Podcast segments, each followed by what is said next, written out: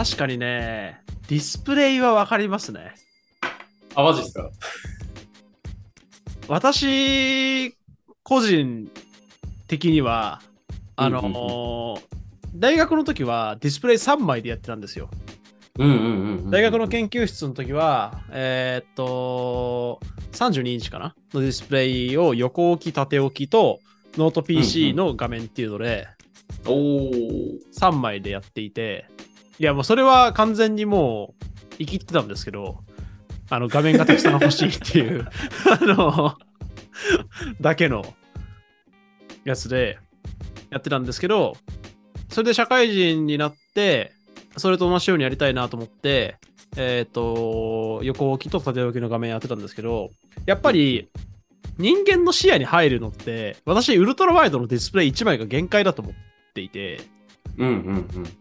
で、その、なんていうんですかね、集中できる視野角じゃないけど、そうじゃないところで Notion、Notion いや、 Slack とかが動いてると、やっぱりそっちに意識持ってかれちゃうんですよね。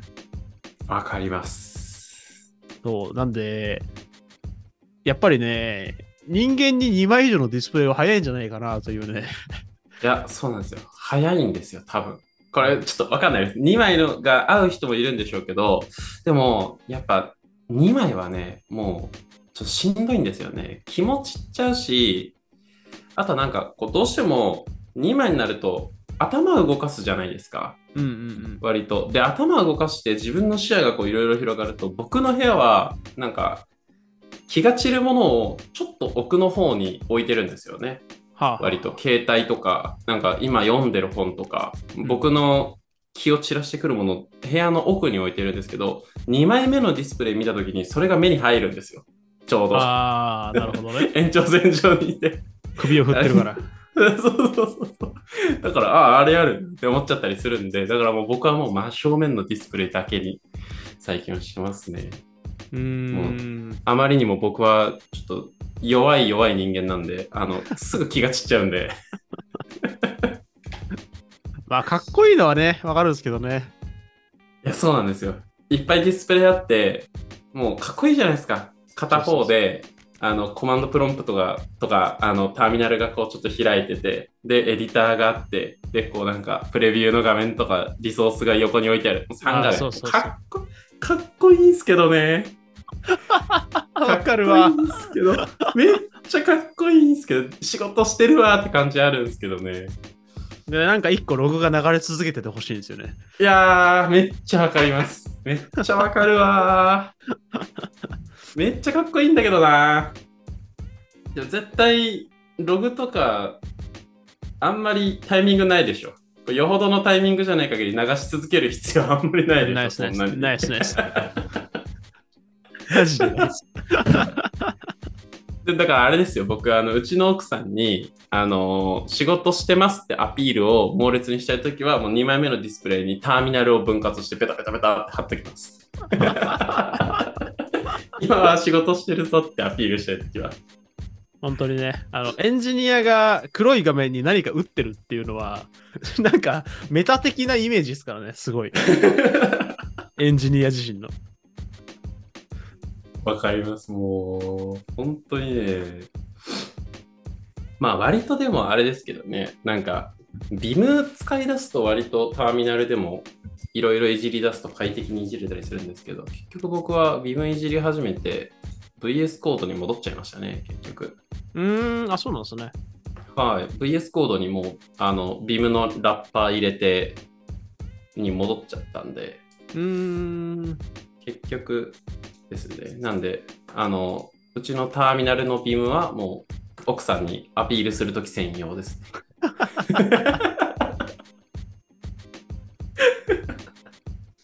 ビムの開発者もそれは想定してないだろうな。ビマーの人に怒られちゃう使い方かもしれないですけど。でもちゃんと、ちゃんとあれですよ。VS コードは普通に、あの、ネオビムのプラグイン入れて、あの、ちゃんと、ちゃんとや、ちゃんとビムの運用はしてるんで、多分。許してほしい。それは、あれなんですか？ビムじゃダメだった理由があったんですか？いや、そうっすね。いや、そんなに理由はないんですけど、なんか、あの、Git 周りの操作感とか、なんか、いろいろやっぱ Vim だとプラグイン入れたりとかしながらこう自分のものを作っていくみたいなのが多いと思うんですけど、うん。僕の場合は結構プロジェクトを移動したりとかで言語が変わったりとか、うん。なんかこう環境が変わったりとかがめちゃくちゃ多かったりとか、開発環境の標準がそもそも VS コードだったりみたいなところがあって、うん。なんで、オンボーディングの時に VS コードの設定こうですっていうのがあって、なんで、Vim のキーバインドは使いたいし、そういう辺のプラグインとかも割と使いたいっていう気持ちと、でも、プロジェクトとか仕事のことを考えると VS コードの方がいいみたいな状態が結構続いてたんで、なるほど。なんで、ちょうどなんで、ベースコードのそのプラグイン拡張機能で、有効にしさえすれば、その両方満足できるっていうので、VS コードに落ち着いた感じですね、今は。うーん。確かに確かに。まあそこら辺の拡張とか含めると、多分どうなんでしょうね。世界的にも VS コードが一番利用者数多いですかね。多いんじゃないですかね、多分。VS コードと、あとは、インテリジェもそこそこいるんじゃないですか、多分。あー、なるほど。IntelliJ って有料でしたよね。えっ、と、 Community Edition は、えっ、と、多分無料ですね。あー、そうなんだ。はい、ライセンスが確か割と何でも使えるようなライセンスだったはずだ。うーん。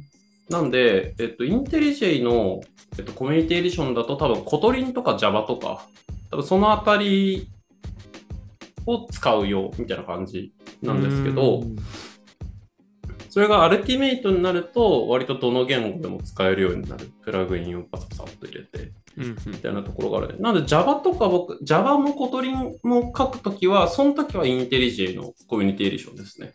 うーん、切り替えてるんですね。切り替えてますね。なんで、あの IntelliJ の方にもあの Vim のラッパーが入ってます。Vim のキーバインドはどうしても使いたい。なるほど。どうしても使いたいんで。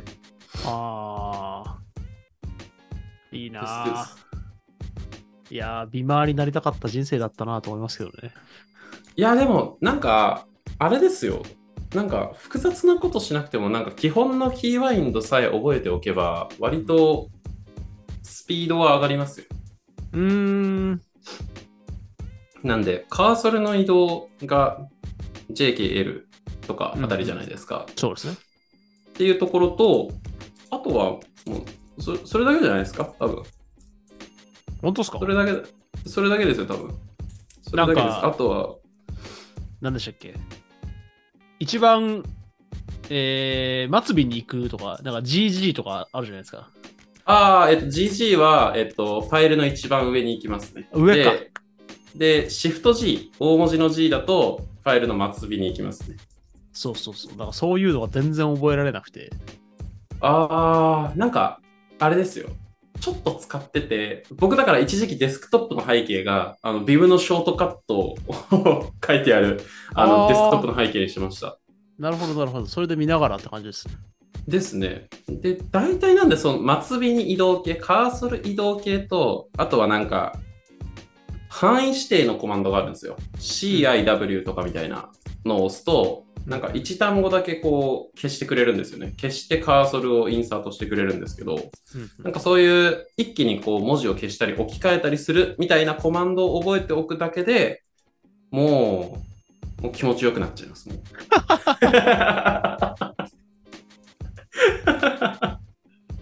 あのー、よくキータで出る、俺、杖営系エンジニアって知ってます？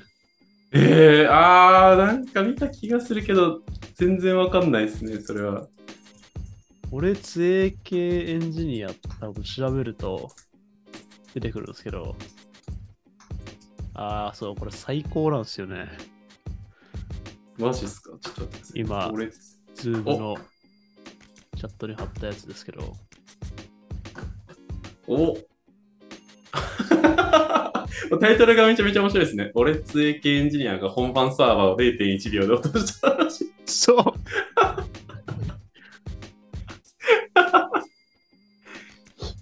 い 俺俺TUEEE系エンジニアは、だいたい自分の作業用 PC を完全 Linux にしていて、でえーデスクトップ環境を、えー ISD 等のタイル型にして、で、えーエンジニアは基本的にターミナルで生活をしていて、えーキーボードは HHKB か、えーキークロン、あーキネシスか、か、リアルフォース。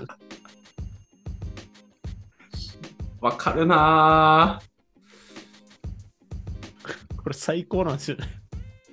これ最高ですね。めちゃめちゃ面白いですね。そうそうそうそう。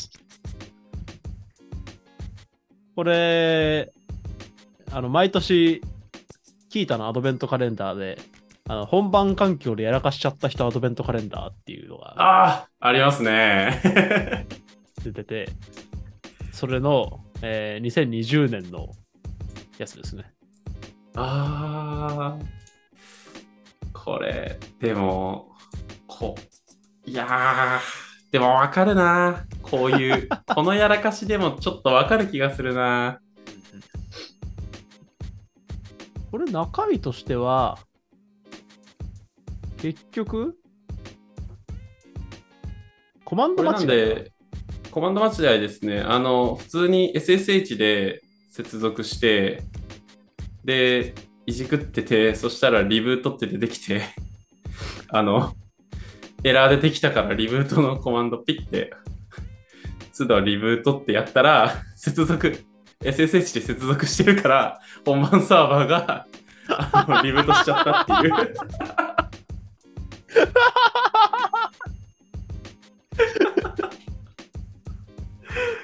SSH 上でリブート実行しちゃうっていう。もう、そう。あの、こうならないようにお気をつけください。これ怖いっすね。いや、大丈夫だと思いたい。大丈夫だと思いたいですよ。本当に。まあ、あの、本当にまだ、ターミナルがビム、ターミナルね、エディターがビムなだけであれば、まだまだ軽症だと思うんですけど。ですね。あれですね、僕でも一個本番やらかしあるのは、はいすごい、最初、就職エンジニアなりたてなんで、3年前ぐらいですかね、多分。うん。ちょうど3年前ぐらいに、バックエンドで SQL いじってて、はいで SQL のパフォーマンスが悪いっていうので、ずっとこう、原因をこういろいろやってたんですよ。でその時に、データ量が多くなるともちろんパフォーマンスが多くなるんでっていうので、データ量多い環境でやってて、でちょっと期間を絞り込みたくて、いちいちこうウェア枠に入れるのめんどくさいとか、期間指定を画面からするのがめんどくさかったんで、うんその SQL のテストの時だけ SQL の期間してウェア枠の中身のスタートとエンドを、うんまあ、ハードコーディングしてたんですよ。2021年何月何日から。ウェアでエンドで何月何日のデータまでっていうのをやってて、で、それで他のとこちょこちょこ変えながら、お、これで全然実行計画良くなってきたし、パフォーマンス良くなってきたわと思って、よしよしっつって、ハードコーディングしてるの忘れて、そのままピッて送っちゃって、コミットしてプッシュしちゃって、その期間しか取れなくなっちゃったんですか？その期間しか取れなくなっちゃいましたね。そのままあれよあれよというまで本番環境に出荷されていって、なんかこれ期間変えても変わんないけどって言われて、えー？って言って、嘘？って言って、中見てみたら、ハードコーディングされたよって言って、おい、誰だ？誰だ？っつって、ブレイブ見たら、あ、僕、僕じゃん、僕じゃないですか。つって僕じゃないですか。僕じゃないですか。すいませんって言って。いやー、あるなぁそう、前職で、あのー勤怠システムをちょっとやってたんですけど、有給が2日消えるっていうバグが出てきて、いや、かわいそうと思って。2日。かわいそうだな。なんか私が直接関わってたプロジェクトじゃないんですけど、うんうんうん。そ、の、社内で、そのエラーのレベルみたいのがあって、うんうんうんそのレベル1から、えーひどいレベル、ひどいバグだと、エラーレベル5かな？で、うんうんうん。4と5は、もう、社内全員にメールで飛ぶようになったんですけど、うんうんうんうん。エラーレベル5っつって、有給が2日消えるって出てきて、一番こう、ユーザー使ってる、勤怠使ってる側からしたら一番ダメージありますからね。勤怠がうまくいかないとか、あの残業がちょっとつかないとか、後から修正できますけど、修正できるし、気持ちもあれですけど、有給消えちゃうとちょっと心に一瞬ダメージを負いますね。あれそうそうってなりますねですし、その、それを発見した人もよう上げてくれたなと思って、うんうんうんうんうん。その、お前有給ちょっと使ったんじゃないのとか言われても仕方ないじゃないですか。確かに。そう。いや、ただ、いや、私はもう有給ちゃんと自分で管理してて、いや、これは有給が2日ないって言った人が多分どこかにいて、いやー、神様ですね。そう。だからそういう、なんかちゃんと自分の自己管理ができる人が、このバグを見つけてくれたんだろうなと思いながら、私はメールを眺めてました。いやー、本番環境やらかしは怖いですからね。そうなんですよね。怖いですよ。いつになってもやらかす可能性はあるんで。そう。いや、その感覚を忘れずにエンジニアを続けたいなと思ってますね。いやですね。